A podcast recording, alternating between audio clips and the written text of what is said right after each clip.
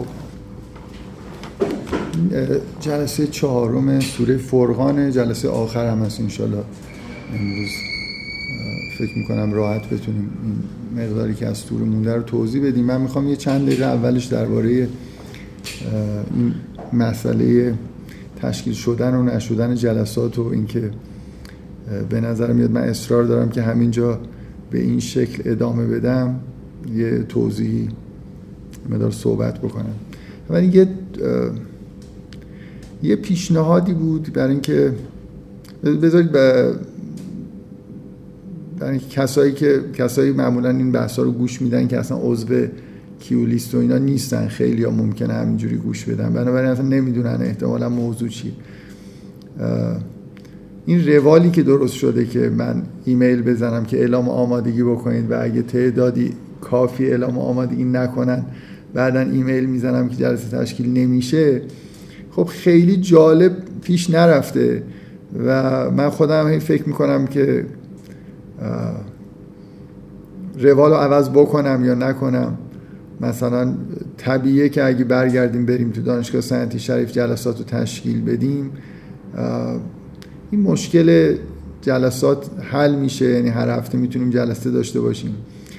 خب احتمالا به نظر می‌رسه که بیشترین سهمی که تو این تصمیم گیری وجود داره که چرا جلسات اینجا تشکیل میشه یه جوری تنبلی منه که حوصله ندارم از اینجا را بیفتم هر هفته برم تا دانشگاه سنتی شریف. کاری که قبلا می‌کردم الان یه خورده شاید به نظر می‌رسه که مشکل از خود منه که این کار نمی کنم حالا اینکه چند تا نکته هست. یکی اینکه یه پیشنهادی هست که اصلا چرا جلسات رو وابسته بکنیم به اینکه کسی حضور داشته باشه. یکی دو بار تا حالا مطرح شده که میشه جلسات مجازی برگزار بشه. مثلا با اسکایپی چیزی یه عده وصل بشن. من خب مشکل منم حل میشه تو خونم می‌تونم مثلا بشینم. مثلا وسطش هم برم چای بخورم و برگردم و خیلی ریلکس جلسات رو برگزار بکنیم. این واقعا نظر من چیزه یعنی منتفیه. یعنی من بدون اینکه چند نفر حاضر باشن و براشون صحبت بکنم فکر می‌کنم نمی‌تونم جلسات برگزار بکنم. مطمئنا اگه شروع بشه تا حدی عادت می‌کنم به اینکه با یه مستمعین مجازی صحبت بکنم. اونش خیلی شاید مشکل مشکل دائمی نباشه. ولی واقعا یه ایرادای دیگه هم داره. یعنی بعد کنترل کردن این که چه کسایی می‌خوان شرکت بکنن. ببینید این مشکل اینه که من با تعداد زیادم همیشه مشکل داشتم. یعنی همیشه دوست داشتم که در یه حد مثلا یه رقمی نزدیک به دو رقمی و اینا به نظرم وضعیت ایدئال بوده. خیلی جمعیت تو جمعیت زیاد صحبت کردن. برای اینکه همین الان خب میشه جمعیت رو زیاد کرد دیگه. مکانش رو عوض بکنیم دو تا اطلاعیه بزنیم جمعیت زیاد میشه. ببین مجازی که بشه یه خورده کنترل اینکه کیا میان. این جلسات یه طوری بوده یه روالی پیدا کرده بود. هنوزم به نظر من از نظر مستمعین اینجوریه که کسایی میان که علاقه مندن بحث های قبلی رو گوش کردن. اگه یه تعداد زیادی آد... اگه من مجازیش بکنم بعد خب یه کسایی می‌تونن وصل بشن که شاید خیلی آدمایی باشن که همینجوری برای اولین بار میان شرکت می‌کنن. تعداد اینجور آدما زیاد میشه. یه خورده این مثلا باور کنید مشکل سازه. یعنی یه مقدار کنترل اینکه کیا باشن کیا نباشن. بعد مجبور بشیم که بگیم که مثلا فلانیا شرکت نکنن. یه جوریه دیگه. اصلا من شاید به دلیل اینکه تجربه این همچین جلساتی رو نداشتم یه مقدار واهمه دارم که اصلا کار درستی هست یا نه. ممکنه مثلا میگم توی یه جلسات غیر از این جلسات ادامه داری که داشتیم. مثلا یه جل... 5 تا 5 جلسه برای یه موضوع جدیدی. اگه اعلام بکنم که می‌خوام صحبت بکنم اونو مجازیش بکنیم ببینیم چه اتفاقی میفته یه خورده مثلا خارج از این موضوع همیشگی و خودمون بخوایم صحبت بکنیم. چون حداقل اونجا این مشکل هم حل میشه که خیلی لازم نیست که آدمایی که میان قبلی ها رو گوش داده باشن و با فضای جلسات آشنا باشن. مثلا جلسات کاملا جلسات جدیدی. به هر حال این پیشنهاد هست اینجوری هم نیست. چون چند بار تو گروه مطرح شده منم هیچ وقت فکر می‌کنم جوابی ندادم. بعد نبود که اشاره بکنم که بالاخره بهش فکر می‌کنم. اینجوری نیست که کلا نظر من منتفی باشه. ولی مجازی کامل یه مقدار برای خودم سخته. یعنی بشینم در خلع با افراد مجازی صحبت بکنم. تجربهشو نداشتم. بعدم این که میگم این کنترل افراد شرکت کننده یه مقدار سخت میشه و خطر این که مستمعین زیادن بشن هست. چون من همیشه اینو به عنوان یه خطر در نظر می‌گیرم که تعداد کسایی که آنلاین دارن گوش میدن زیاد باشه. فعلا آنلاین رو مجبور می‌کنیم که بیاید اینجا آنلاین گوش بدید. و اگر بریم تو اینترنت بعدا تعداد آنلاین ها ممکنه زیاد بشه. برحال میشه اونا رو یه جورایی حل کرده احتمالا. منتها خب شاید بهتر باشه برای یه جلسات جدید این کار رو شروع کنیم. اینکه اینجا هم برگزار میشه این جلسات تا حالا اینطوری بوده که بالاخره ما جلسات رو تو دانشگاه های شریف و دانشگاه فنی برگزار می‌کردیم. اولین اتفاق تو فنی افتاد که کاملا من احساس کردم که سیاست امور دانشجویی دانشگاه تهران تغییر کرده و دوست ندارن یه همچین جلسات خارج از موضوعی توی دانشکده برگزار بشه. خیلی سخت مجوز می‌دادن. نتیجتا اون جلسات تعطیل شد. حالا اگه بخواد دوباره هم ادامه پیدا بکنه فکر می‌کنم باید یه فکری به حالش بکنیم. و این اتفاق تو شریف هم افتاد متاسفانه. یعنی واقعا فکر می‌کنم من بر تنبلی خودم غلبه می‌کردم اگر این اتفاقا نمیافتاد. که برای مجوز گرفتن مثلا یکی دو ماه معطل بشیم و شما تو جریان نیستید ولی مرتب به من گزارش هایی می‌رسید که حالا به اینجا رسیده حالا این ایرادو گرفتن حالا بریم آقای فلانی رو ببینیم. اگر اون بگه اوکی دیگه مشکل حل میشه. مجوزی که اینجوری گرفته بشه هر لحظه هم ممکنه که شما برید و واقعا یه جایی که به هر دلیلی میل ندارن یه جلسه برگزار بشه خب چه کاریه؟ به نظر می‌رسه دانشگاه دیگه تمایلی به یه همچین جلساتی ندارن.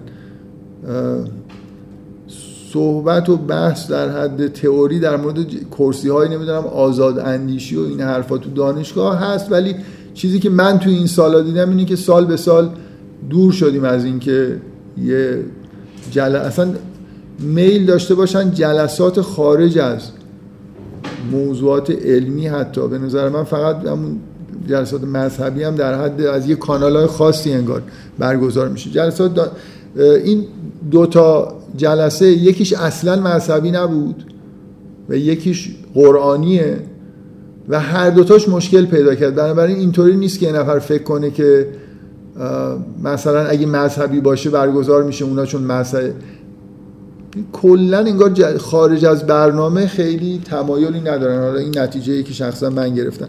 به هر حال تعطیلی جلسات تو دانشگاه شریف و دانشکده فنی واقعا به این برمیگرده که اینجور مجوز دادن به نظر من نتیجه صد درصد نتیجه اینه که تمایل به جلسه که خیلی نمی‌دونن توش دقیقا چی داره گفته میشه و افراد مثلا برگزار کننده آشنا نیستن. بالاخره یه همچین جوی وجود داره. من قبلا از طریق مطا... دفتر مطالعات فرهنگی شریف این جلسات برگزار می‌شد که خیلی روتین بود و هم به نظر می‌رسید همه خوشحالن. و الان اصلا یه روال عجیب و غریبی پیدا کرد که من یادم نیست ولی فقط می‌دونم که خیلی پیچیده شد و شخصا احساسم این شد که صلاح نیست که توی جایی که اینجوری مجوز میدن برگزار بکنیم حالا به من فکر کردم بد نیست که این اینکه چرا اینطوری شده واقعا اگه جا داشتیم همین الان هم من قبلا هم گفتم الان هم میگم. اگه کسی از مستمعینی که الان حاضر نیستن بعدا آفلاین گوش میدن. جای خوبی سراغ دارید من قول میدم که به تنبلی خودم به اینرسی خودم غلبه بکنم و بیام یه جایی. حالا تا حد ممکن نمی‌دونم تو طرح ترافیک نباشه و مثلا یه مشکلاتی ولی اونا هم حالا قابل حل. بچه های علوم اجتماعی دانشگاه تهران گفته بودن می‌تونن اگه می‌تونن من الانم میگم که اشکالی نداره. دانشگاه علوم اجتماعی هم جای خوبی هم هست فکر می‌کنم خیلی حالت مرکز شهر داره و رفت و آمد بهش راحت. حتی دانشگاه تهرانی های پایین محوطه اصلی دانشگاه هم گفته بودن. بالاخره من دوباره دارم این جلسات سوره فرقان داره تموم میشه. من مجددا دعوت می‌کنم که اگه جای مناسبی سراغ دارید اعلام بکنید. با مجوز نه همینطوری بدون مجوز. و همین یه جمله می‌خواستم بگم از این حرفایی که اگه بگم از چیزش از بین میره. اثرش از بذارید بعدا جلسه بعد که تشکیل شد بگم این جمله که نگفتم چی بود. در مورد همین که بالاخره یه ملاک هایی برای من وجود داره که جایی که معرفی میشه رو احساس بکنم که جای خوبی برای رفتن هست یا نه. اصلا میل ندارم که این جلسات بره مثلا چهار جلسه توی علوم اجتماعی تشکیل بشه دوباره برگردیم اینجا واقعا شریف این حالت رو به نظر من پیدا کرد. یعنی خطر این که حالا بریم دوباره نمی‌دونم ترم می‌گفتن این مجوز رو تا آخر اون ترم دادن. بعد دوباره حالا دو ماه طول کشیده بود گرفته بودن مجوز حالا بعد دوباره لغو بشه دوباره از نو شروع بشه نمی‌دونم. من یه همچین احساسی داشتم و دارم. فکر می‌کنم واقعا هم همینطوری بود.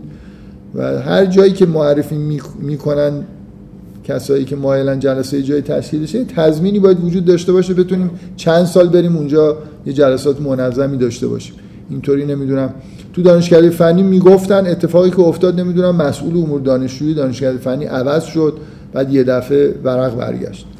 بالاخره مشکلاتی وجود داره دیگه. من از طرف آدمای خونه شخصی نمی‌دونم سالن آمفیتئاتر فلان جایی جایی که کم و بیش شاید مطمئن نبود. می‌گفتن اختیارش دست خودمونه. به من پیشنهاد کردن منتها من میل نداشتم اینو از محیط دانشگاهی ببرم جلسات و بیرون. یه جوریه دیگه نمی‌دونم. حالا فضای کشور فضای خورده و مخصوصا یه عده خارج از کشورم فکر می‌کنم اصلا نمی‌فهمن این حرفا رو. خیلی نبودن این کسی 7 8 10 سال اخیر نبوده اینجا شاید متوجه نباشه که فضای خورده عجیب و غریبی برای کار فرهنگی اینجا به وجود اومده هنوزم متاسفانه ادامه داره. بگذاریم. بریم من خورده در عجله هم هستم. دیر شروع شده نزدیک اذان مغرب هم هست. منتها امیدوارم که خیلی چون بحثی نمونده هول هولکی بحث نکنیم. یعنی چیزایی که لازمه رو فکر می‌کنم وقت کنم بگیم بذارید یادآوری بکنم که توی ابتدای سوره یه تعداد با تفصیل اعتراضایی که نسبت به مسئله وحی و قرآن و نبوت پیغمبر مخالفین مطرح کرده بودن اومده دو تا اعتراض اول مربوط به قرآنه که پاسخ کوتاهی بهش داده میشه. بعد از اینکه اعتراض می‌کنن که این یه افکی افکان افتراه و اعانه علیه قامون آخرون یا میگن که این اساطیر اولینه گفته میشه قول انزله الذی یعلم السر فی السماوات والارض انه کان غفورا رحیما.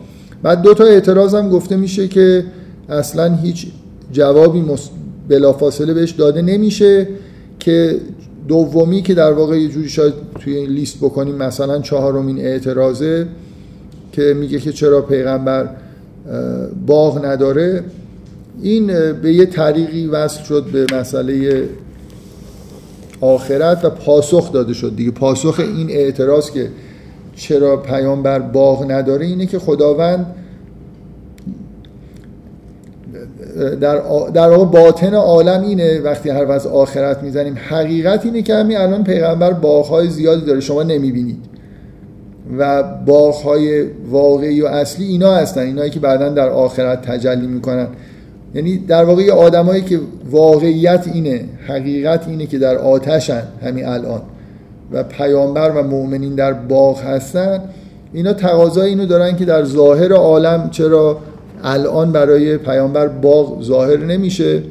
و جواب اینه که اینجور چیزا اینجور در واقع ظاهر شدن حقیقت موکول شده به آخرت. اصلا نظام جهان اینجوریه که وقتی آخرت میشه حق ظاهر میشه. اونی که واقعا در باغ. اینجا یه چیزای قراردادی و در عالم در دنیا قبل از اینکه وارد آخرت بشیم یه امور اعتباری وجود دارن. مثل مالکیت مثلا باغ. اون آدمی که مالک این باغه واقعا چیزی که نداره که مثلا سندی دستشه که این باغ مال اینه. چیزی در حقیقتی وجود نداره که این باقی در درونش وجود نداره.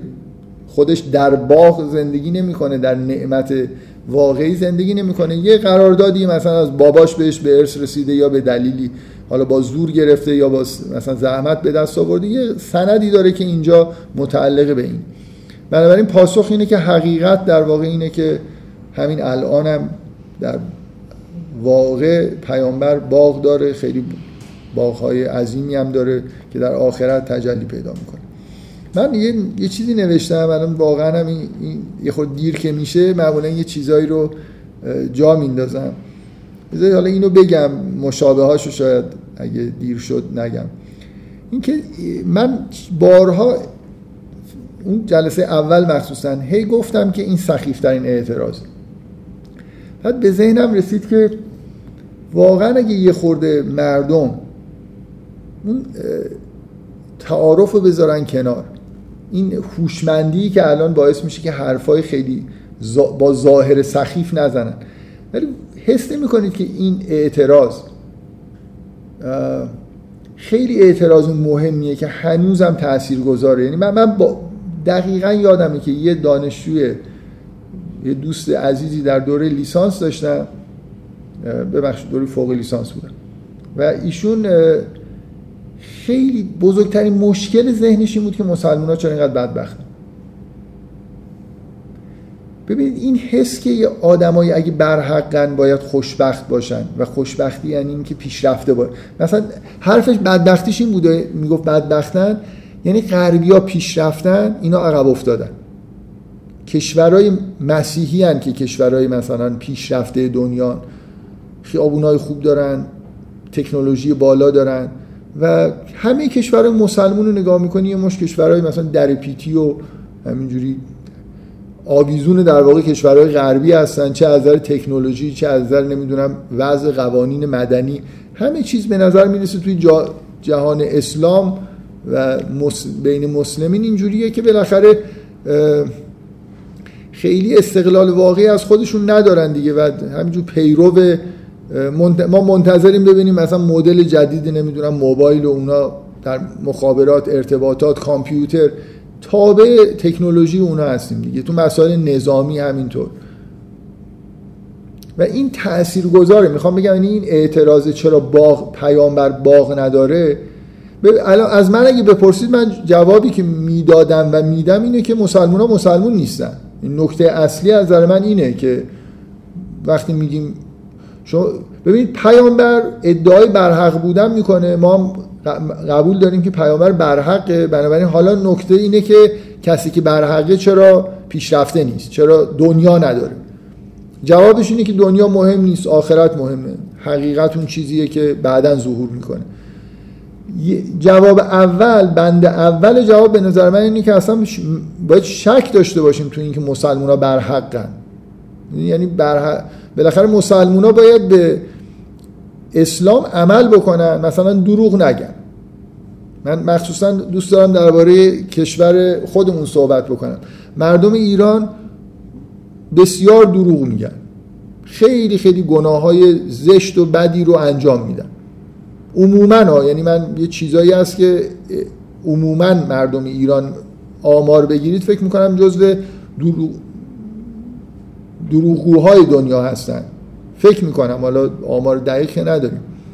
همین که اهمیت نمیدیم به مسئله دروغ یعنی خیلی حرفش هم نمی‌زنیم به نظر می‌رسه که خب همین یه جور نهادینه شده است دیگه. بعد مثلا به عبادات نماز رکن اصلی دین مردم اهمیتی نمیدن. مردم ایران خیلی اهل نماز خوندن نیستن. حداقل کشورهای دیگه مثلا اسلامی و اینا اول اذان میشه همه میرن مسجد نماز می‌خونن و این حرفا. تو ایران که از این خبرها نیست. تقریبا نمی‌دونم واقعا خیلی خوبه یه نفر آمار بگیره. اکثریت فکر می‌کنم قاطع مساجد صبح تعطیلن. من یه موقع خیلی می‌خواستم حتما نماز صبح جماعت بخونم خیلی با راه دور می‌رفتم این مسجد. تو تجریش پیدا کرده بودم که نماز صبح میخوندن اصلا اینطوری نیست که شما برید یه مسجد مثلا محل خودتون و این حرفا. بعد نماز ظهر عصر و مغرب و شام درصد آدمایی که میرن مسجد واقعا یه درصد کسایی که نماز می‌خونن نمی‌دونم چند درصد میرن. بنابراین عبادت ها ترک بشه گناه ها رو انجام بدیم. بعد انتظار داشته باشیم که نتایج بر حق بودن بر ما مثلا مترتب بشه. مسلمان بودن. باید مسلمون باشیم بعدا انتظار داشته باشیم که یه همچین نت... تازه موضوع اینه که این اعتراض بند دومی هم به این جواب اضافه می‌کنه که اصلا اینجوری نیست که کسی که برحق باشه دنیا بهش بدن. اصلا موضوع این نیست. یعنی کلا این در مورد خود پیغمبرام صدق نمی‌کنه چه در مورد پیروان صادق پیغمبرام. حالا ما که جزء پیروان صادق فکر می‌کنم حساب نمیشه. به حال این به این دلیل به ذهنم رسید که یه خورده احساس کردم که حجم جوابی که به این موضوع داده شده بیشتر از بقیه موضوعاته.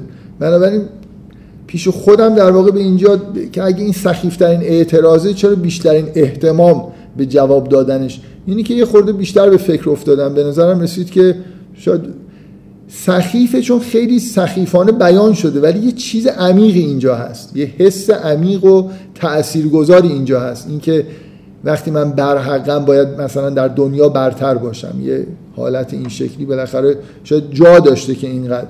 این جوابیه که به ذهن من رسید که علت این همه در واقع یک صفحه تقریبا میشه گفت فقط جواب این اعتراضه در حالی که بقیه اعتراضا ممکنه یه جمله دو جمله بیشتر در جوابش داده بحث نشده باشه.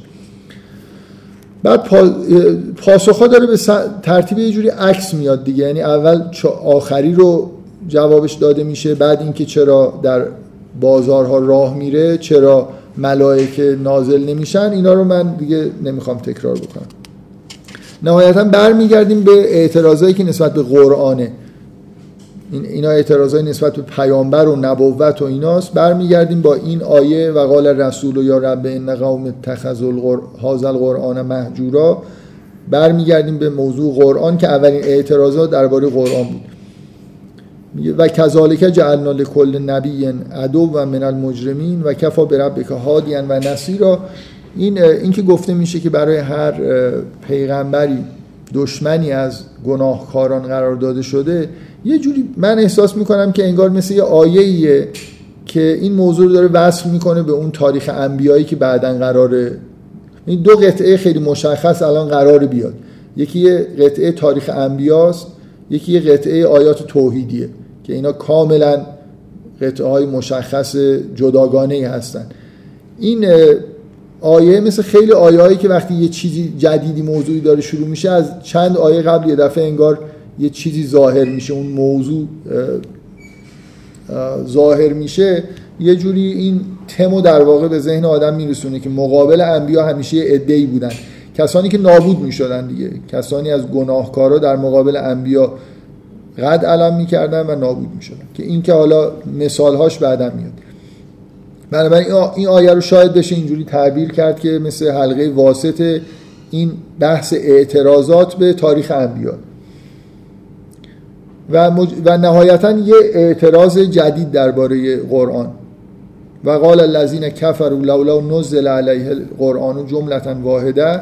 اینکه اعتراض می‌کنن که چرا این قرآن به صورت دف... دفعتا جملتا واحده یه دفعه نازل نمیشه. چرا هی خورد خورد داره نازل میشه؟ من دوست دارم در مورد این موضوع خورده بیشتر بحث بکنم ولی فکر می‌کنم خیلی ضرورت نداره. فقط یه یه نکته این چون قبلا هم در این مورد به اندازه کافی فکر می‌کنم تو جلسات مربوط سوره های دیگه مثل سوره یونس و اینا یه صحبت هایی کردم. ببینید اولین جوابی که به ذهن آدم می‌رسه الان از شما از یه مسلمانی بپرسید که قرآن چرا اینجوری نازل شد خیلی جوابی که میدن این آیه رو جلوشون نذارید. همینجوری بپرسید که قرآن چرا اینجوری نازل شد. جوابی که میدن معطوف به اینه که مثلا اینجوری بهتر بود برای هدایت مثلا مردم. ببینید برای منی که در هزار و مثلا 500 سال بعد دارم زندگی می‌کنم که قرآن بالاخره جملتا واحده به من می‌رسه دیگه. تدریجی بودنش خیلی در هدایت من مؤثر نیست. بنابراین میمونه هدایت اون آدمایی که در زمان پیغمبر هستن.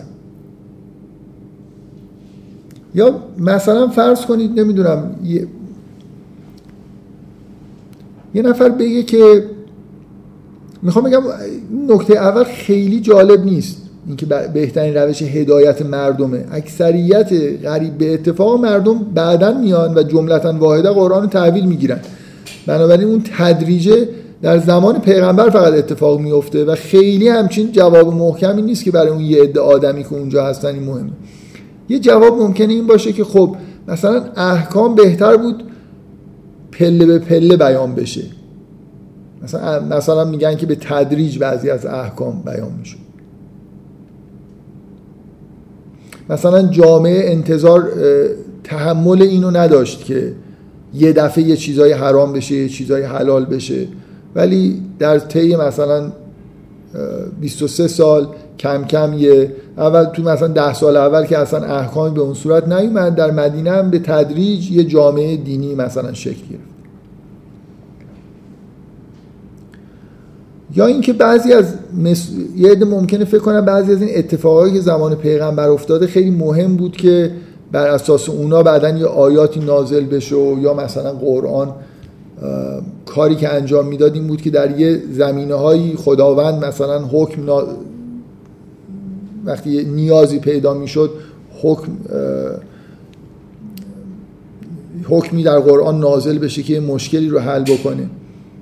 من می‌خوام توجه شما رو به این جلب بکنم که غالبا اگه این بحث همین الان جالبه توی کتاب تفسیری ببینید از این حرفا توشون می‌بینید. در حالی که جواب قرآن خیلی روشن برمیگرده به خود پیغمبر. این به نظر من نکته خیلی مهمیه که باید بهش توجه بکنیم. یعنی اصل ماجرا اینه که میگه لنصب تا بهی فعادک مثلا اصل ماجرا قلب خود پیغمبره. برای برای بقیه مردم انگار خیلی این مسئله مهم نبود که پیامبره که انگار این که در لحظه های خاصی این وظیفه بی نهایت دشواری که به دوش پیغمبر گذاشته شده. من این موضوع رو چند بار مثلا تو سوره یونس و یکی دو سوره دیگه ای که بحث کردیم اینکه تو قرآن این خیلی انعکاس داره که پیامبر در رنج و نسبت به انکار مشرکین اتفاقایی که میفته با توجه روحیه‌ای که پیامبر داره دشوار سخت براش این تحمل خیلی چیزایی که پیش میاد. و این نزول تدریجی قرآن پیامبر رو تثبیت می‌کنه که می‌تونه وظیفه نبوت خودش رو انجام بده. یعنی اینکه 23 سال به پیامبر به تدریج همیشه در واقع محشور با فرشته وحی فرشته وحی براش پیام های جدید میاره. این یه جوری پیامبر رو انگار حفظ می‌کنه. و این مهمتر از تاثیر هدایتی یعنی من از این آیه اینو می‌فهمم که این انگار دلیل اصلی تریه برای اینکه چرا قرآن جملتا واحده. یه کتابی از آسمان بیاد همه چیز توش نوشته شده باشه.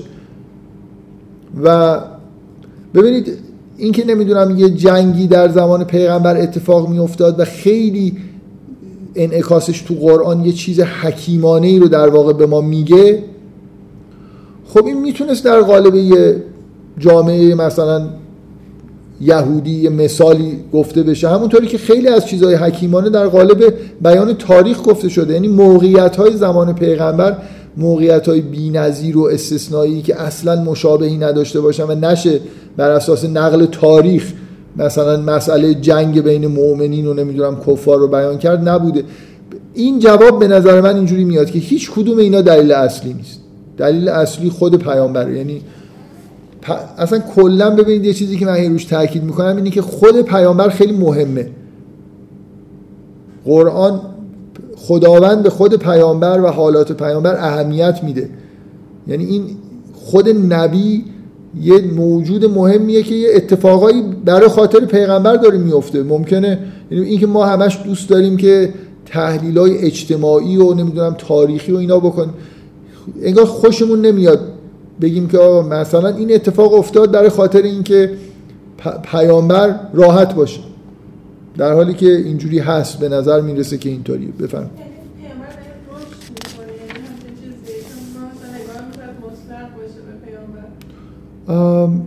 رشد کردن که به یه معنای صحت داره به این من از نظر توانایی پیامبر در تلقی وحی. یعنی شما در شروع لازم نیست به تاریخ و روایات مراجعه کنید. در خود قرآن این به شدت در منعکس تو سوره های جزء سیوم شما می‌بینید که پیامبر در مقابل وحی سختشه دیگه بالاخره اولین آیاتی که نازل میشه بعدش مثلا یا ایها المدثر و یا ایها المزمل اینا نشان این سوره ها نشون میدن که پیامبر اصلا یه. یک مواجهه با فرشته وحی براش دشوار بوده بنابراین قطعا یه سیر آسوده شدن پیغمبر از نظر یا مثلا این آیه که میگه لا تحرک بهی لسانه که اینا اوایل وحی دیگه. اینکه بالاخره پیامبر گنجایش بیشتری برای وحی پیدا می‌کنه. روایت نسبتا معتبری وجود داره که من نمی‌دونم واقعا چون روایت شناس نیستم معمولا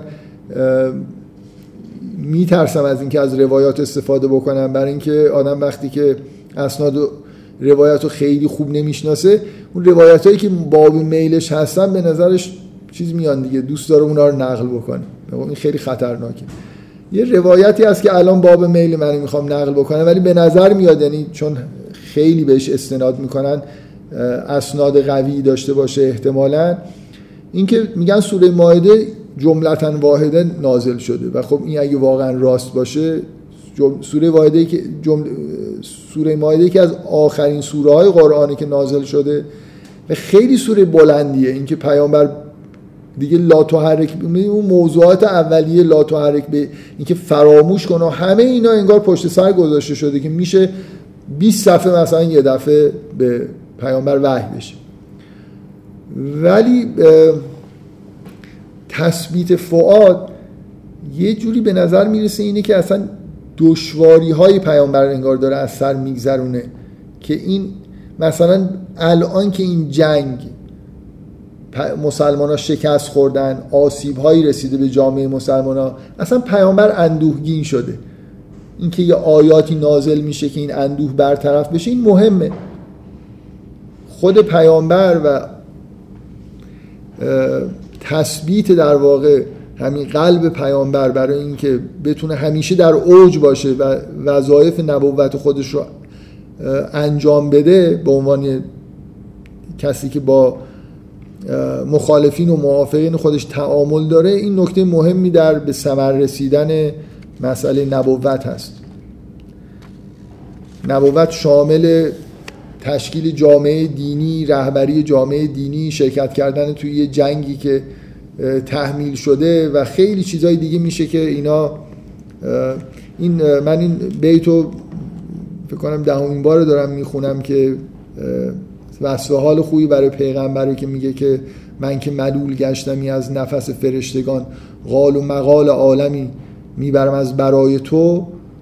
اینکه پیامبر کلا آدمایی در این سطح مخصوصا پیامبر ما روحیشون اینجوریه که خیلی روح ظریف و حساسی دارن و با این جامعه دینی سر و کله زدن و منافقین و کفار و اینا قلب پیامبر بالاخره احتیاج به تثبیت داره.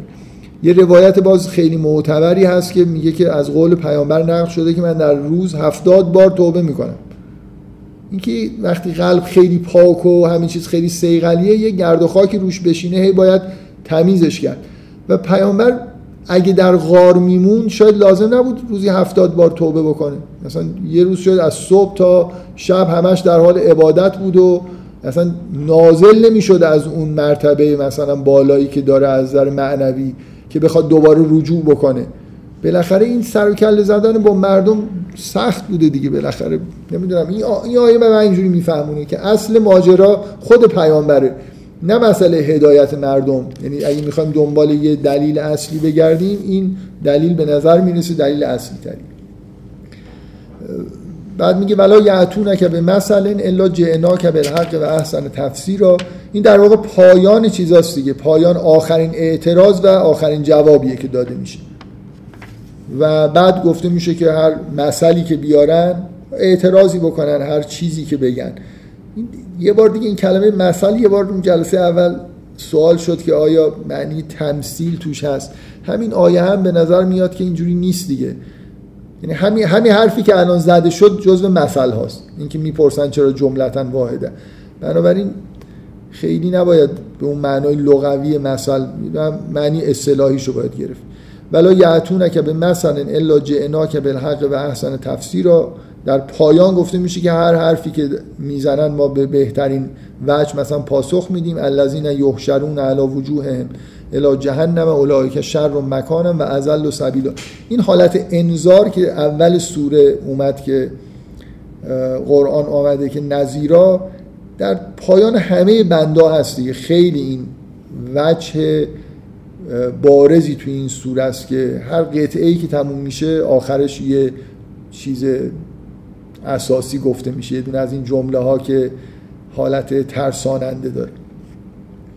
خب بعد داستان پیامبران میاد که چند بار در واقع قبلش ارجاع داده شد که به پیامبران دیگه ارجاع داده شد. در جواب اون اعتراض که چرا پیامبر غذا می‌خوره و در بازارها میره گفته شد که بقیه پیامبران هم همینجوری بودن و یه آیه هم اینجا اومد که همه انبیا دشمنانی داشتن. حالا بعد از اینکه این پاسخها تموم میشه یه مرور خیلی مختصر. اول داستان موسی و بعدم یه مرور خیلی مختصر به اقوام دیگه هست که علامه طباطبایی مثلا میگه که این که داستان موسی تقدم پیدا کرده برای نزدیک بودن و شباهت بیشتر به دوران پیامبر. در واقع اون اتفاقی که باز این هم جزو اینا حالت تهدیدآمیز داره دیگه که ببینید که دشمناش حالا بغیر از اینکه تهدید میشن که اینایی که این حرفا رو می‌زنن و مخالفت می‌کنن با نبوت وارد جهنم میشن در دنیا هم شکست می‌خورن نهایتا. کما اینکه دشمنای پیغمبرا شکست خوردن.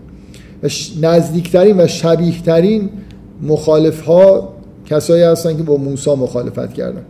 که نهایتا این علامه طباطبایی میگه این دلیل اینه که در واقع مقدم میشه. بعدا هم واقعا اتفاقایی که افتاد یعنی شکست خوردن و نابود شدن در جنگ شباهت بیشتر در واقع دوران یعنی عذابی از آسمان نازل نشد. کما اینکه در دوران موسی بالاخره یه لشکرکشی شد و اینا در آب غرق شدن. هی انگار زمینی تر شد دیگه. مثلا غرق شدن قوم نوح. بعدم این حالت گزینشی بودن خیلی مهمه.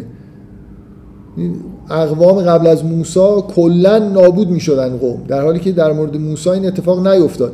سران یه جوری از بین رفتن سران و کفر از بین رفتن. در زمان پیغمبر شاید گزینش از این هم حتی بیشتر بود. یعنی یه جوری افراد خاصی نابود شدن و بقیه عمل یدخلون فی دین الله رو انجام دادن. یعنی جا وارد جامعه اسلامی شدن. به حال به هر طریق اول ذکر حضرت موسی بعد از اول دوباره برمیگرده به حضرت نوح عاد سمود اصحاب رس که حالا بعضیا میگن قوم شعیبه یا قوم دیگه ایه که تو روایات چیزایی در موردشون گفته شده و قرون بین ذالک کسی را. و بعضی میگن که ولقد اتوا علی القریه التي امطرت مطرسا از جمله علامه طباطبایی هم به دلیل شباهت این آیه به آیات مربوط به سوره لوط میگن که اینم در واقع ذکر قوم لوط بدون نام بردن. بنابراین یه بار از سوره از حضرت نوح به بعد اون کسایی که اقوامی که مرتب در قرآن بهشون اشاره میشه حالا اینجا بعضیاش نام برده نشدن ولی ممکنه با صفت در واقع بهشون اشاره شده اینا اقوامی بودن که واقعا همه دشمنان نابود می‌شدن. و در مورد حضرت موسی هم اتفاق مشابه افتاد. به هر حال یه مروری از تاریخ انبیاست که جنبه تایید اینو داره که همه پیامبران دشمن داشتن و دشمنانشون در همین دنیا هم نابود شدن. اینا باز حالت انذار داره. و قبل از اینکه اون آیات توحید شروع بشه حالا من میگم آیات توحیدی برای اینکه اصرار دارم که معمول کلا اینجوریه که همه قرآن در خدمت توحیده و معمولا مثلا یه سوره با این حجم یه بخش آیات توحیدی داره. ما بین این الان ببینید پس یه سری از اول سوره یه سری اعتراضا اومد جواب داده شد اینجا در واقع تموم میشه دیگه. ولا یعتونک من مثلا الا که بالحق و احسن تفسیر. بعد یه قطعه انذار کننده از تاریخ انبیا میاد خیلی فشرده. که این کسایی که این دشمنی ها رو می‌کنن نابود میشن. بعد اون آیات توحیدی میاد ولی بینش چند تا آیه است که در مورد اینا می‌خوام یه صحبتی بکنم بعد بریم سراغ اون آیات توحیدی. میگه و اذا رعاو که یتخذونک الا هزوا احاز الذی بعث الله رسولا ان کاد عن آلهتنا لولا ان صبرنا علیها و سوف یعلمون حین یرون العذاب من ازل سبیل. میگه وقتی میبیننت مسخرت می‌کنن و میگن اینه که خدا مبعوث کرده با حالت تحقیر. ان کاد لیضلنا عن آلهتنا لولا ان صبرنا علیها. با مثلا با خوشحالی میگن که این نزدیک بود ما رو گمراه بکنه و اگه صبر نکرده بودیم بر بوتهای خودمون. معبودهای خودمون. و سوف یعلمون حین یرون العذاب من ازل و سبیل. و اون موقعی که عذاب رو ببینن می‌فهمن که کی. چون اینا گفتن که انکاد لیوزلونا نزدیک ما رو گمراه بکنه می وقتی آخرت برپا بشه می‌بینن که کی ازل و سبیلا بوده کی گمراه بوده. این این قسمت دیگه ببینید اعتراض نیست. یه سری حرفا می‌زنن که مثلا یه پوشش منطقی داره سوالی مطرح می‌کنن. کاری که اصولا می‌کنن در مقابل انبیا مسخره کردن و مسخره بازی در آوردن. برای همین این جداست از اون اعتراضا. اینجا اصلا اینا, اینا حرفی دیگه حرف منطقی سوال و اینا نمی‌کنن. کلا بیشترین کاری که در مقابل انبیا انجام دادن و همین الان هم در مقابل حقیقت انجام میدن کسایی که کافر هستن اینه که مسخره کنن دیگه. این حالا دلایل روانی خودشو داره. و اینجا بحثی که داره می‌کنه مثل اینکه اون اعتراضای حالت چی میگن روی چیز داره ظاهرسازی داره. ولی اون چیزی که واقعا از باطنشون برمیاد اینه که کلا ادعاهای معنوی به نظرشون مسخره می‌رسه. احمق. این آدمی که در درک معنویت نداره حرفایی که انبیا و مؤمنین و اینا می‌زنن و حرف معجزه و همه اینا به نظرش مسخره و خندهدار می‌رسه و این چیزی که اینجا مطرح میشه اینه که خب پیامبر رو مسخره می‌کنن و ابراز خوشحالی می‌کنن که تحت تاثیر حرفای پیغمبر قرار نگرفتن. و گفته میشه که ارائیت من اتخذ الهه و هوا افانت تکون علیه وکیلا. آیا کسی که پیرو هوای نفس خودشه آیا می‌تونی وکیل برش هستی؟ این از جمله همون آیاتی که همیشه اون بیشترین سختی که پیامبر می‌کشید این بود که خب این مردم رو دوست داشت دوست داشت هدایت بشن و نمی‌شدن دیگه. ام تحسب ان ان اکثرهم یسمعون و یعقلون. اون حرفایی که می‌زنن مثلا به جملتا واحده چرا نازل نشد و چرا نمی‌دونم یه حرفای ظاهرا می‌زنن که به نظر میاد عقل دارن. واقعا فکر می‌کنی که اینا گوش, گوش دارن و عقل دارن میشنون. مثلا تو جوابایی که میدی حالیشون میشه حرفایی که می‌زنی تو گوششون میره. واقعیت اینه که اینجوری نیست. یعنی این این قسمت قسمت واقعی تر مخالفت با پیامبر دیگه. به صورت مسخره کردن و اصلا نفهمیدن و تعقل نکردن این چیزیه که انهم الا کل انعام بل هم ازل و سبیل. واقعیت اینه که کسایی که مقابل حقیقت میستن مقابل انبیا میستن کسایی هستن که کل انعامن کسایی که توی نفسانیت خودشون غرقن و قوای شناختیشون ضعیفه. نتیجهش هم اینه که همه چیز به نظرشون هر حرفی از باطن عالم بزنید براشون هر حرفی از عالم غیب بزنید و آخرت و همه اینا به نظرشون مسخره و احمقانه میاد. بنابراین کلا عکس عمل واقعیشون اینه که در دلشون و زبانشون تمسخر می‌کنن بنابراین یه جوری این قطعه شاید نمیشه گفت ادامه اون اعتراضاته ولی یه, یه پرده دیگه یه انگار یه لایه توتر دیگه یه لایه از اون زواهر برید عقبتر اعتراضا حالت در واقع مخالفت ها حالت تمسخر داره نه حالت منطقی.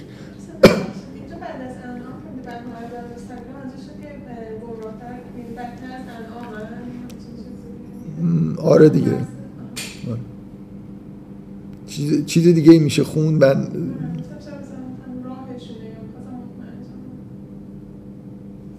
نه اولا ان هم الا کل انعام مثل چهار پایان بل هم ازل و سبیل. از انعام هم یه جوری مثلا پایین ترن و گمراه ترن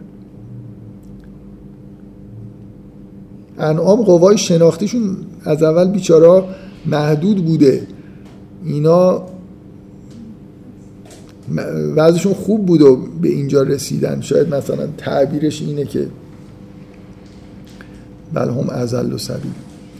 خب بریم وارد این آیاتی بشیم که فکر می‌کنم کار اصلیمون الان چیزی که مونده اینه دیگه. بعدم برای اینکه قسمت آخرش رو که عباد الرحمن رو گفتم اینا رو یه خورده در موردش بحث بکنیم انشالله می‌رسیم به جایی که قبلا در موردش صحبت کردیم. ببخشید من دارم برای کسایی که آفلاین گوش میدم توضیح میدم دارم ورق می‌زنم ببینم چیزی جا نمونده. سکوت. دلیلش اینه.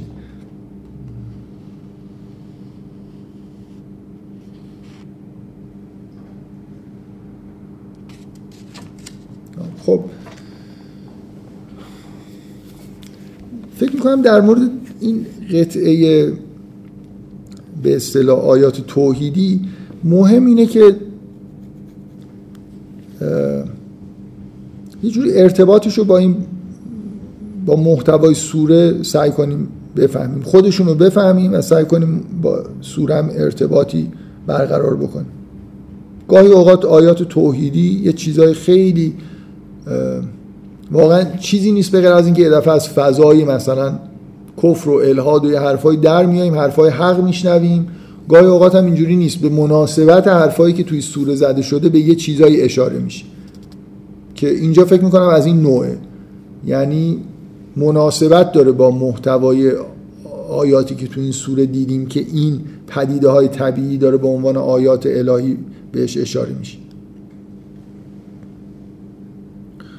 خب چهار تا فکر می‌کنم چیز دیگه چهار تا قسمت جدا میشه توی این بخش از این آیات. تشخیص داد. یکیش مربوط این آیاتی هستن که میگه کیف مد از زل و وصل میشه به موضوع روز و شب. مثلا نور و تاریکی و روز و شب و ایناست که دو آیه است. بعد آیاتی که مربوط به باران میشه که از آیه 48 هست 49 هست 50 هست. آیه 51 و 52 وسط این آیات توحیدی قرار گرفتن که خطاب پیغمبرن. بنابراین قطعه اول شب و روز مثلا نور و تاریکیه قطعه دوم مربوط به باران و آب میشه. قطعه سوم مرج البحرینه و قطعه چهارم اونا دیگه قطعه نیستن. دو تا آیه در واقع کوتاهن. هو الذی مرج البحرین و هو الذی خلق من الماء.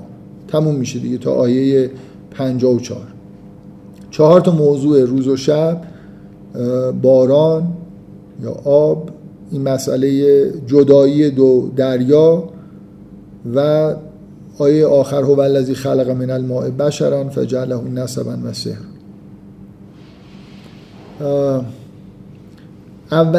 اولین قطعه رو در موردش بحث بکنیم. ببینید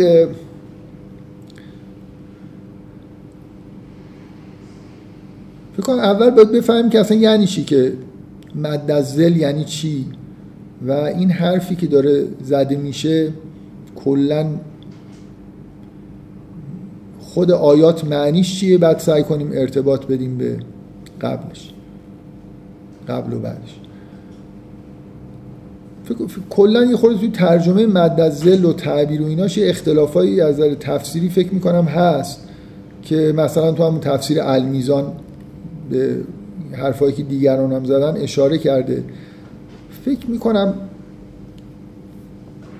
قابل جمع یعنی خیلی حالا شاید بعضی واقعا حرفای عجیب و غریب زده باشن ولی کلا همین موضوع, موضوع شما وقتی میشنوید که علم تر الی ربک کیف مد الظل ولو شاء لجعله ساکنا چی به نظرتون می‌رسه؟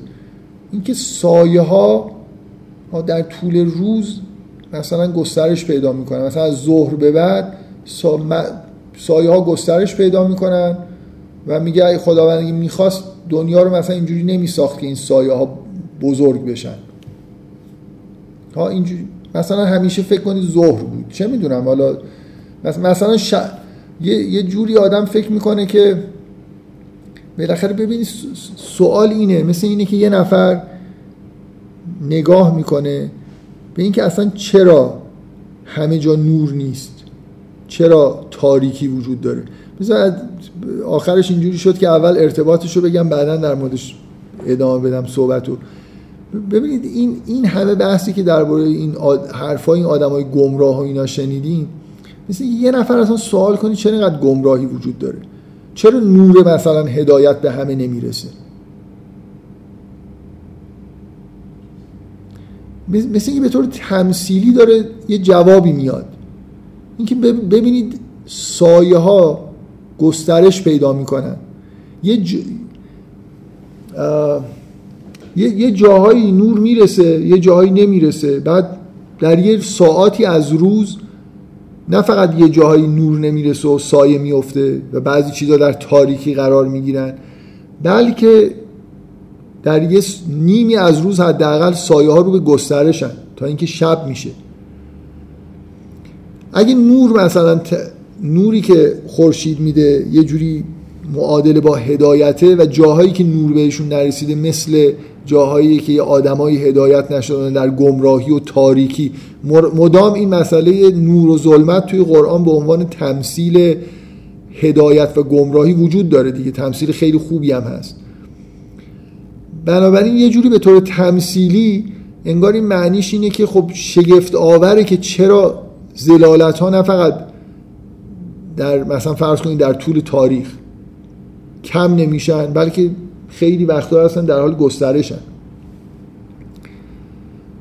جواب اینه که یه خود عقب وایسی بپرسیم سوال بکنیم اینکه شب و روز وجود داره خوبه یا بده؟ اینکه مثلا نصف شبانه روز روزه نور وجود داره نصف شبه این کلا پدیده خوبیه یا پدیده بدیه؟ فکر می‌کنم بارها این به عنوان یه پدیده خیلی خیلی خوب جالب که جز آیات مثلا الهی و نعمت های خداست در قرآن ازش یاد شده. کسی هم فکر نمی‌کنم شک داشته باشه. اینکه شب موقع مثلا استراحت روز موقع کار و فعالیته خوبه که یه مدتی نور هست یه مدتی نیست. برای بشر همین الان ما به عنوان موجودات زنده از این لذت می‌بریم که یه مدت مثلا چراغا رو خاموش می‌کنن. وقتی ما بدنمون اینجوریه که باید این مدت خاموش بشه دوباره احیا بشه یه مدت فعالیت بکنه دوباره خاموش بشه. جایی هم که داریم زندگی می‌کنیم طوری ساخته شده که چراغا خاموش میشه روشن میشه. بنابراین کلا وقتی نگاه می‌کنید وجود شب و روز خیلی خیلی چیز خوبیه. بنابراین اشتباس اگه یه نفر مد, مد رفتن به سمت شب که چیز خوبیه. من نمی‌دونم جور دیگه میشه تعبیر کرد این آیاتو یا نه ولی یه جورایی انگار این حس میده که بابا این تاریکی هم به درد می‌خوره.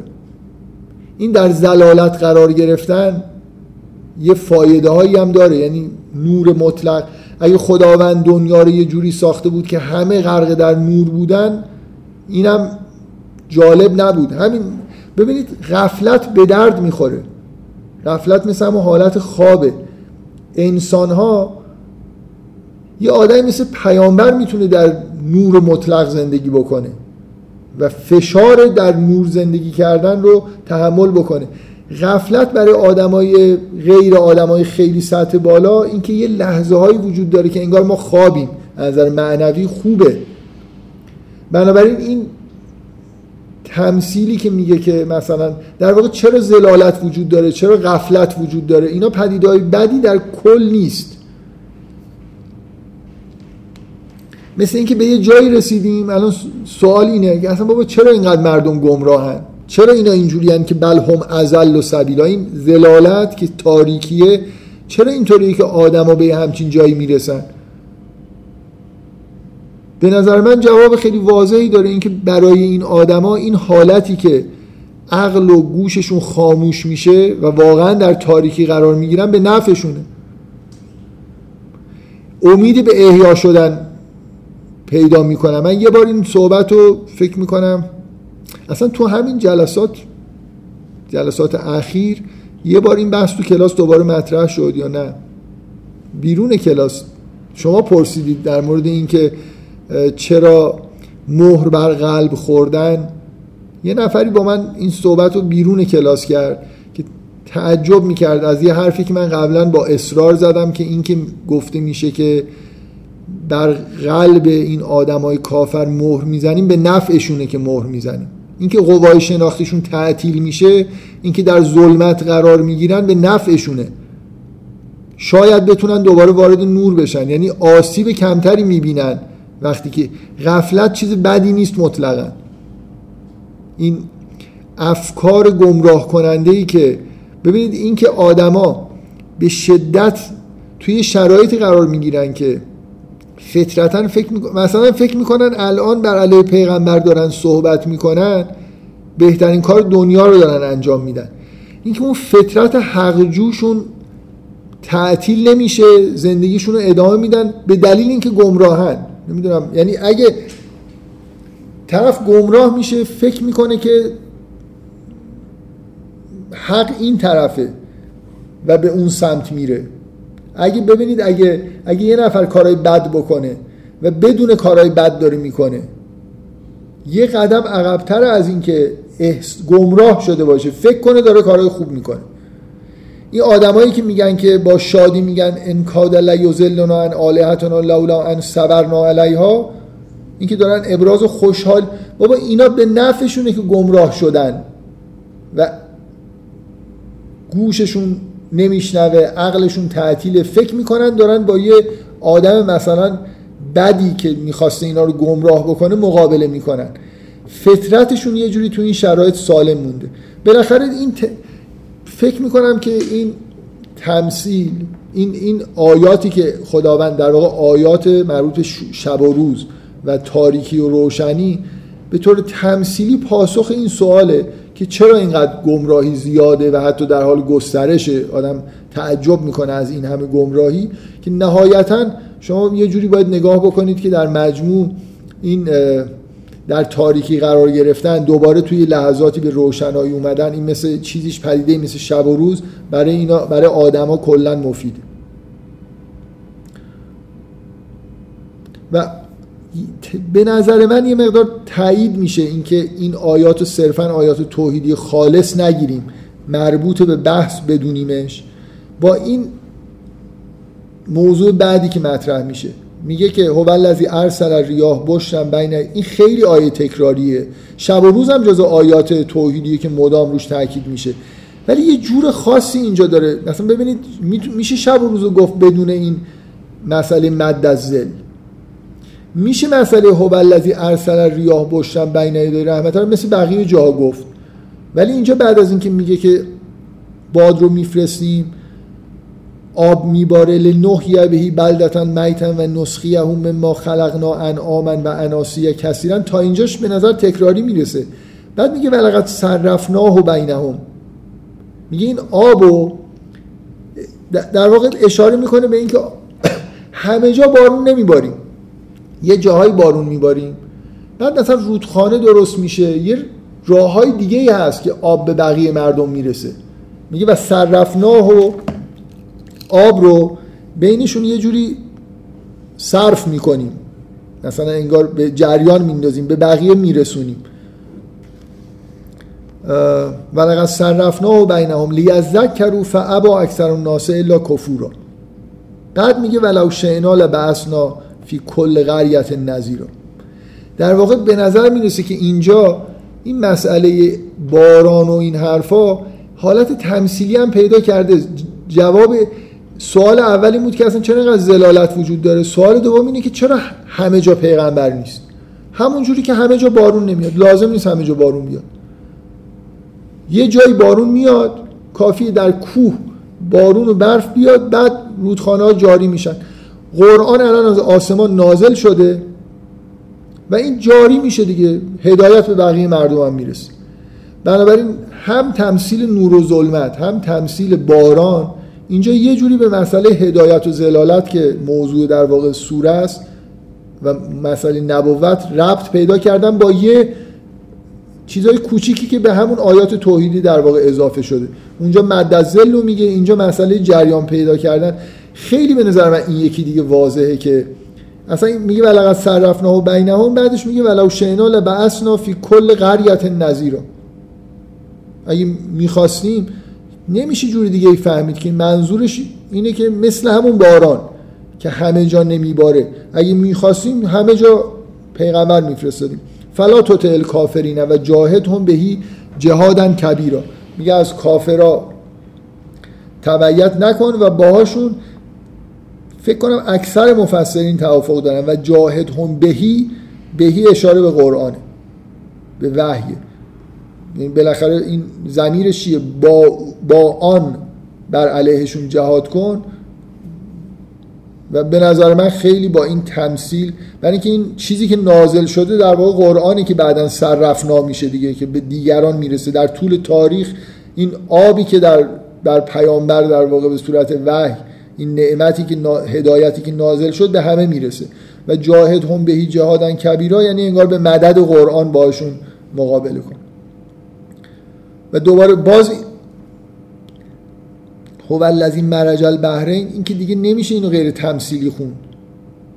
این تمثیل حق و باطله که موضوع اصلی در واقع سوره است که من هم از روز اول تو همه جلسات یه جوری به دلیل این مفهوم فرقان و این کنار هم قرار گرفتن حق و باطل توی این سوره آدم های باطل ته سوره یه دفعه از یه جایی به بعد آدم های حق سخنان باطل در کنار سخنان باطل و این مرزای خیلی پررنگی که بینشون کشیده شده یه چیزی که تمثیلی که در واقع آیه, آیه, آیه آفاقی که خیلی با این موضوع در واقع هماهنگه همین چیزیه که در قرآن چند جا بهش اشاره شده که پررنگترینش همینجا. و هو الذی مرج البحرین هازا از فراد و هازا ملح اوجاد این که چه جوری انگار سخن حق و اصلا حق در کنار باطل قرار می‌گیره و با هم دیگه مخلوط نمیشن قابل تمیز دادنن. و جعل بینهما برزخن و هجرن محجورا. من نمی‌تونم بگذرم از اینکه هرچند بحث خاصی ندارم ولی حداقل اشاره بکنم این هجرن محجورا یه اصطلاح خیلی خاصیه که تو این سوره اومده دو بار اومده. و این نکته ای که نمی‌تونم ازش صرف نظر بکنم اینه که این محجورا با هی دو چشمم وقتی میگه که حاضر قرآن محجورا اومده. بنابراین سه تا قافیه مشابه داریم که آدمیزاد رو دعوت می‌کنن که یه خورده دقت بکنه شاید یه چیز مهمتر از همین معنی یعنی ارتباط بین این آیات یه به دلیل این اصطلاح خاص یه چیز. حداقل اینه که شما اینجا این هجرن محجورا به اون یکی هجرن محجورایی که گفت یوم یرون الملائکت لا بشرا یوم ازل المجرمین و یقولون هجرن محجورا ارتباط پیدا می‌کنه دیگه. برای فهم این تمثیل که همون جوری که انگار یه صد محکمی در مقابل افراد گمراه و کافر کشیده میشه که در در باطن و در آخرت این صد وجود داره که اینا نمی‌تونن انگار نعمت های اخروی رو درک بکنن. اینجا هم همون اصطلاح به کار رفته در این تمثیل. و هو الذی خلق من الماء بشرا فجعله نسبا و سهرا و کان ربک قدیر. که این یکی دیگه تمثیل خاصی به نظر من نیست. مثل اگه باشه اولین آیه از آیات توحیدی تو سوره روم که آیات خیلی معروفی هستن میگه که بشر رو خلق کردیم بعد منتشرش کردیم. اینجا هم یه آیه توحیدیه که در پایان میاد که خداوند همه رو از یه وجه شباهتش در واقع یعنی یه وجه شاید تمثیلی یا مربوط به این سوره همینی که شما در واقع این آدما از یه این آدمایی که گرفتار حق و باطل میشن و در کنار هم نهایتا توی زمین زندگی می‌کنن از منشأ واحد اومدن. یه موجوداتی هستن که همه از یه جایی منشأ گرفتن ولی بعدا به صورت آدمای گمراه و هدا... که این پدیده یه دیگه برای خودش که از همه آدما از یک منشأ هستن ولی اینقدر با هم دیگه اختلاف پیدا می‌کنن. در واقع ملح اوجاج و از به فرات میشن. خب این آی... من من تاکیدم اینه که این آیات توحیدی آیات توحیدی هن ولی یه جوری آیات توحیدی هستن که با یه ظرافتایی با محتوای سوره ربط پیدا کردن و حالت تمثیلی هم دارن. در عین حالی که به توحید دارن اشاره می‌کنن. و یعبدون هم این دون الله ما تقریبا کارمون تموم شده دیگه. من کم کم احساس می‌کنم صدای اذانم یا بلند شده یا الان بلند میشه و خیلی فکر نمی کنم نکته خیلی خاصی باشه. یکی دو تا نکته هست که یادداشت کردم میگم ولی مثلا در حد ترجمه این این قسمتی بود که من اشاره کردم به همون نکته ای که آقای عبدالعلی بازرگان توی نظم قرآن گفته. این قسمتی در واقع بعد از این آیات توحیدی میاد قبل از اینکه عباد الرحمن شروع بشه که تاکیدش روی مفهوم اختیاره. مدام چند بار به طور پررنگ تکرار میشه که هدایت نازل شده بشارت اومده انذار اومده. حالا می‌تونید راه به سمت پروردگار خودتون انتخاب بکنید. من شاء یتخذ الی ربه سبیلا. اختیار داره دیگه. خود کاری که هدایت خداوند و قرآن می‌کنه اینه که حق و باطل رو بیان می‌کنه. انتخاب راه حق انتخاب راه باطل اینکه چی میشه به عهده خود مردم.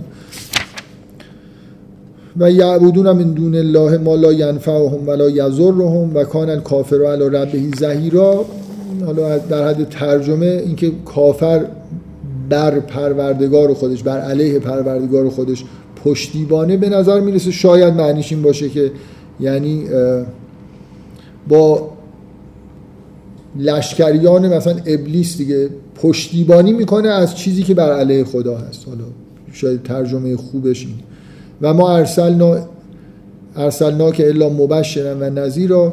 قل ما اسالکم علیه من اجر الا من شاء ان یتخذ الی ربه سبیلا و توکل علی الحی الذی لا یموت و سبح بحمده و کفا به ذنوب عباده خبیر. اینو واقعا نکته خاصی من ندارم. یعنی اینجا چیزی یادداشت نکردم که. یه یه نکته اینه که اینجا مالا ینفعهم ولا یضرهم یه جور بازگشت به ابتدای سوره است که گفت اینا چیزی رو میپرستن. جمله تقریبا تکراریه. و یه نکته شاید قابل اشاره اینه که کلا در ابتدای سوره حرف از اینه که این فرقان نظیره.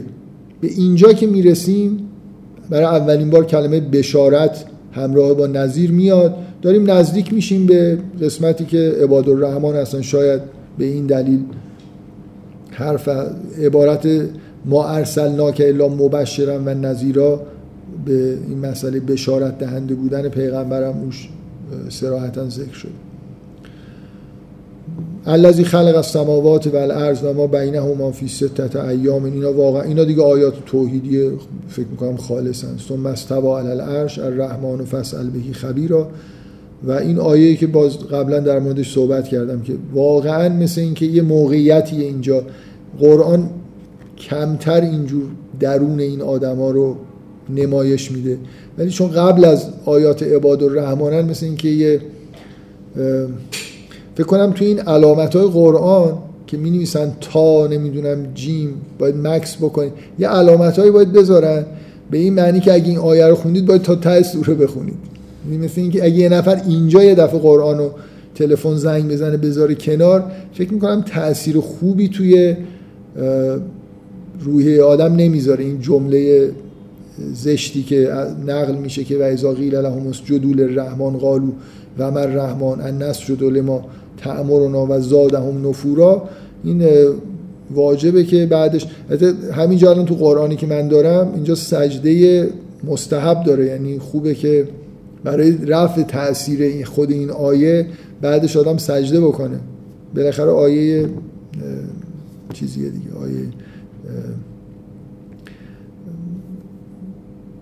محتوای با تاثیر تاثیر خوبی نداره. اگه کلید کنیم این آیه رو یه نفر استمرار داشته باشه در مثلا خوندن این آیه فکر نکنم تاثیر خوبی روش بذاره. تبارک الذی جعل فی السماء بروجا و جعل فیها. اصلا خود این آیه هم جالبه که بین دو تا آیه مربوط به آسمان ها و کهکشان ها و اینا جا داده شده. و جعل فیها سراجا و قمرا منیرا. هو الذی جعل اللیل و النهار خلفتا لمن اراد ان یذکر او اراد شکورا یه جوری واقعا یه حسی از این که داره سوره تموم میشه وجود داره و نهایت یه دفعه این قسمت از به فراتش میاد که وصف طولانی عباد الرحمن خب من در مورد این قسمت ها واقعا همین چند تا نکته کوچیک بود که گفتم. در مورد آها. یه, یه چیزی گفتم در مورد اینکه چرا یه آیه تو این سوره هست که تنها آیه که با مسئولا مسیرا کسیرا اینجوری تموم نمیشه. آیه 17 انتهاش هست هم هم زل و سبیل. چون موضوع رو مطرح کردم فکر می‌کنم خب خیلی چیزا من میگم مثلا میگم یه همچین قافیه های مشابهی وجود داره. آدم می‌تونه فکر کنه دیگه اینکه من خودم حالا چی به ذهنم می‌رسه. شاید واقعا خیلی کمتر کم اهمیتتر از این باشه که بعضی چیزها رو آدم سوال مطرح بکنه که همه شاید یه ایده خیلی جالبی به ذهن یه نفر رسید که چرا این مثلا قافیه های مشترک وجود داره یا یا چرا اینجا گفته نشده ام هم زل و سبیلا. می‌دونی اصلا واقعا یه جوری میشه سبیلاش هم کرد با زحمت خیلی کم. ولی یه جوریه دیگه بالاخره. می حداقل توضیح اینه که آیه شاخص میشه دیگه. شما اینجا مثلا یک دفعه مثل این که یه مکسی پیش میاد. از نظر هنری شما تکرار به درد این می‌خوره که شما یه جایی این تکرار رو بشکنید. این چیزیه که شعرهای کلاسیک یا نمیفهمیدن یا حالا به هر دلیل. تو هنر هی یه قالبی رو یه ریتمی رو تکرار کنید تکرار کنید تکرار کنید. اصلا خود تکرار شیرینی و بامزگیش به اینه که به شما این امکان می‌دید که یه جایی این تک وزنای مساوی بیارید یه جایی این وزن مساوی رو از که قرآن پر از این مثلا چیزاست دیگه. ریتمای شبیه هم میاد بعد یه دفعه ریتم طولانی میشه کوتاه میشه و یه تاثیر خاصی می‌ذاره. این همه قافیه مشترک این امکان به ما میده که یه جایی این قافیه شکسته بشه و اونجا یه دفعه برجست یه برجسته سازی اساسی در واقع انجام میشه. من یه بار یادم نیست کجا اینو نقل کردم که یه کارگردان معروف فرانسوی درباره سینمای ناطق یه جمله خیلی قشنگی گفته. گفته که سینمای ناطق مهمترین ویژگیش این بود که سکوت رو وارد سینما کرد. سینمای, نا... سینمای سامت سکوت نداشت. خود این آدم شهرت داره به اینکه استاد استفاده از سکوته. یعنی هی سر و صدا باشه و حرف بزنن یه جایی یه دفعه همه صدا قطع بشه. اونجاست که یه تاثیرهای خیلی عمیقی میشه روی ذهن تماشاگر گذاشت. به دلیل تفاوتی که با بقیه جا داره. برحال اینکه واضحه که بالاخره یه تاثیر این شکلی اینجا می‌ذاره. من فقط می‌خوام حس خودم رو بگم واقعا دوست دارم. گاهی اوقات میل دارم هیچی نگم برای اینکه فکر می‌کنم که خب خیلی ممکنه موضوع عمیقتری وجود داشته باشه. ولی اینجا یه جمله ای از زبان خداوند گفته میشه. یعنی خیلی جا درست قرآن کلام خداست ولی یا اصلا عبارت انا میاد نمی‌دونم مثلا شما همینجوری و یوم تشقق السما خب این کلام خداست ولی چیزی نیست که خداوند انگار مثل مثلا فرض کنید این کلام خداست که به حضرت موسی میگه انی انا الله مثلا. یه یه وزنی داره جایی که کلام خدا نقل میشه. عین اینجا میگه که و یوم یحشرهم و ما یعبدون من دون الله فیقول و خداونده که میگه. انتم ازللتم عبادی ها اولا ام هم زل و یه وزنی داره این که عین انگار کلام خداوند و خطاب به یه عده‌ای داریم میشنویم. و این تفاوتش انگار با بقیه آیات این سوره شاید نتیجه همینه که یه شعنی به این سخن مستقیم خداوند این تفاوت در واقع چیز میده تفاوت قافیه میده. دیگه نمی‌دونم به نظرم بحث خاصی در مورد این سوره. بحث که هست دروغ نگم یعنی در مورد آیه آخر. آها. اینو تو جلسه ای که درباره عباد الرحمن صحبت کردم آره خب واقعا جا نداشت که اونجا در موردش صحبت بکنم اینم آیه بسیار بسیار شگفت انگیزی اصلا در ترجمهش هم حتی توافق کامل وجود نداره. و نهایتا این سوره با انذار تموم میشه دیگه. یعنی اگه شما این آیه رو اگه از انتهای این سوره بردارید خب عباد الرحمن خیلی پایان شیرینی توی این سوره به وجود میاد که اولایی که یجزون الغرفت به ما صبر خالدین فیها حسنت مستقر و مقاما. ولی یه دفعه این آیه که میاد قل ما یعبو بکم ربی لولا دعا بکم فقط کذبتم فسوف یکون و لزام دو تا ترجمه میشه کرد. یکی این که همین ترجمه متعارفش این که خداوند اگه شما عبادت نکنید و دعایی نکنید به شما توجهی نمی‌کنه. و بعد خطاب به اونایی که در واقع ترک عبادت خداوند می‌کنن و مورد توجه قرار نمی‌گیرن. یعنی مثل اینکه این عبارت اینه که اگه شما عبادت نکنید و به خدا توجه نکنید خدا هم به شما توجه نمی‌کنه. و بعد خطاب برمیگرده به همونایی که لولا دعاکم در موردشون صدق می‌کنه که فقط کذبتم فسوف یکون لزام.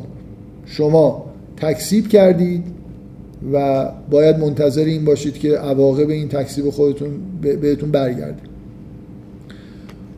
باز این یه مقدار چیزتر انذارش کمتر از اینه. حداقل نصفش اینجوریه که بشارت دهنده است که در واقع یه جوری میشه خون که اگه دعا بکنید خداوند بهتون توجه می‌کنه.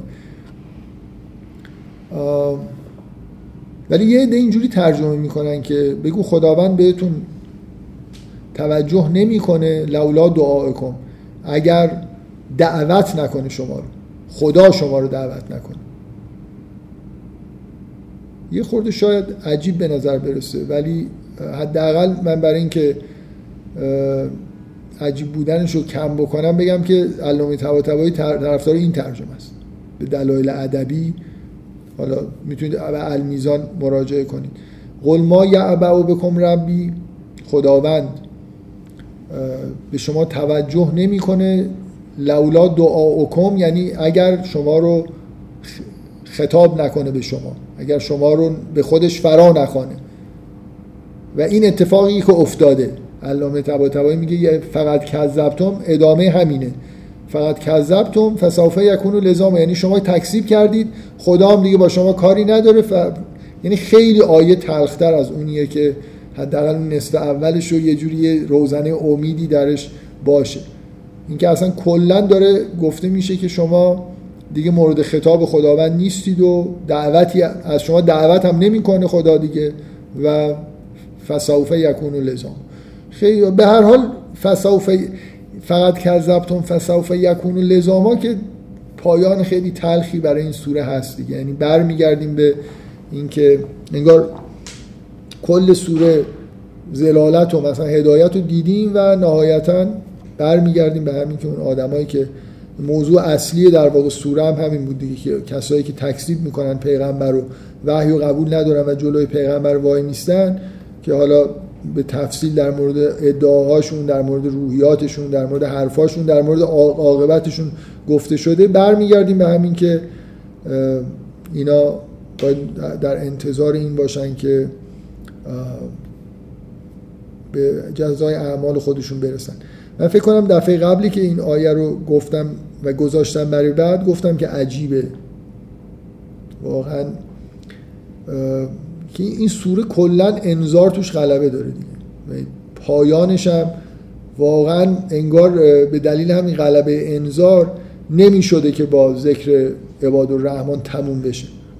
مجددا یه جوری اول اولین آیات اینه که تبارک الذی نزل الفرقان علی عبده لیکون للعالمین نذیرا نه بشیرا و نذیرا. انگار غلبه در واقع با انذاره. آیه آخرم به شدت این حالت داره که یه دفعه این شیرینی دیدن عباد الرحمن ما رو دوباره برگردونه به اینکه خب اکثریت اینجوری نیستن و و اینایی که تکذیب می‌کنن و بیشتر حجم سوره در واقع بهشون اختصاص داده شده بود آینده خیلی بدی دارن. به هر حال جان بفرم. آیه 47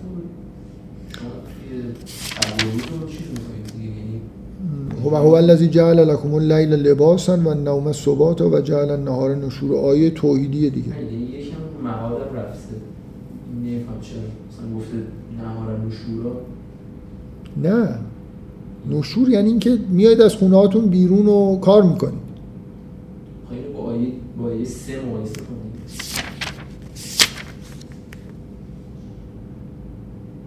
آخرش باشه این چیزی نیست نمی کنم این هو الذی جعل لكم اللیل لباسا و النوم سباتا و جعل النهار نشورا معمولا گفته میشه که مثلا روز رو قرار دادیم برای اینکه کار کنید برای اینکه از فضل ابتقاء فضل بکنید اینجوری باید خوند نشور هم هستی که بالاخره اینکه همه مثلا یه جوری انگار ما در قیامت شاید می‌خواد اگه می‌خواد بگید تمثیلی از قیامت در قیامت مردم از خواب طولانی از قبرهاشون میان بیرون. روز هم همین اتفاق میفته دیگه مردم بالاخره یوم القیامه یه جوری مثل اینکه رفتیم توی شب دوباره روز شده. ولی واقعا اینجا نشور مسئله اینی که یعنی همین که میاد بیرون میاد بیرون کار می‌کنید مثلا. فکر می‌کنم تاکید خاصی روی اون مفهوم معاد و اینا به اون صورت نداره. ادامه اون آیه است دیگه مثل تعلیل اینه که مدزل مد امتداد سایه ها نتیجهش در واقع نتیجه شب و روزه که خیلی چیز خوبیه و همه ما معترفیم به اینکه چیز خوبی. بسیار جلسه چهارم سوره فر... اصلا کلا سوره فرقان تموم شد. فکرم سوره بعدی من اینجا تو این دفتر یادداشت کردم که سوره رعد باشه. حالا دلیل خاصی ندارم. به جز اینکه نگاه کردم دیدم که تا سوره سیوم سی تا سوره تقریبا پر شده. یه چند تا جای خالی داره. به نظر اومد به جای اینکه بریم سراغ سورای بعد از سوره سیوم که کوچیکن راحت ترن یه زحمتی به خودمون بدیم. اول این خالی ها رو پر کنیم. شاید بعدا اصلا به ترتیب رفتیم جلو. از اول خیلی قرار اصلا یه سوره روم بود همینجوری آشفته سوره رو خوندیم. حالا به حال فکر کنم این تعلیل هم می‌کنه انتخاب سوره رعد و چون تو اینایی که مونده از همه کوچیک‌تره باز اون حس این که کوچیکا بهتر هستن و دارم ولی می‌خوام که سعی کنم به جای اینکه سوره بعد از روم رو در واقع بخونیم این چند تا سوره بلندی که مونده رو بخونیم انشالله. خواستم فکر کردم چه سوره میل داشتم بگم نه بعد ترسیدم سوره نه خیلی بزرگه. گفتم سوره رد کوچیکتر فعلا رد رو بحث کنم بسیار خوب. حالا من همچنان به این روش نچندان موفق ادامه میدم. امیدم به اینه که یعنی از اول فکر می‌کردم که اتفاقی که میفته بالاخره چهار پنج نفر آدم ثابت پیدا میشن. الان دو نفر ثابت کاملا ثابت پیدا شدن که الان هم حضور دارن. و چهار پنج نفر بشن حل دیگه. بالاخره این جلسات رو اینجا می‌ذاریم. حالا جایی اگه پیدا شد میشه جلسات دیگه ای گذاشت. ولی باز دوباره آخر این جلسه تاکید می‌کنم که اگر باز کسی جای مناسبی که سخت نباشه مجوز گرفتن و تمایل وجود داشته باشه به اینکه همچین جلسات توش باشه می‌شناسه معرفی بکنه. من آمادگی این که جلسات ببریم جای دیگه دارم.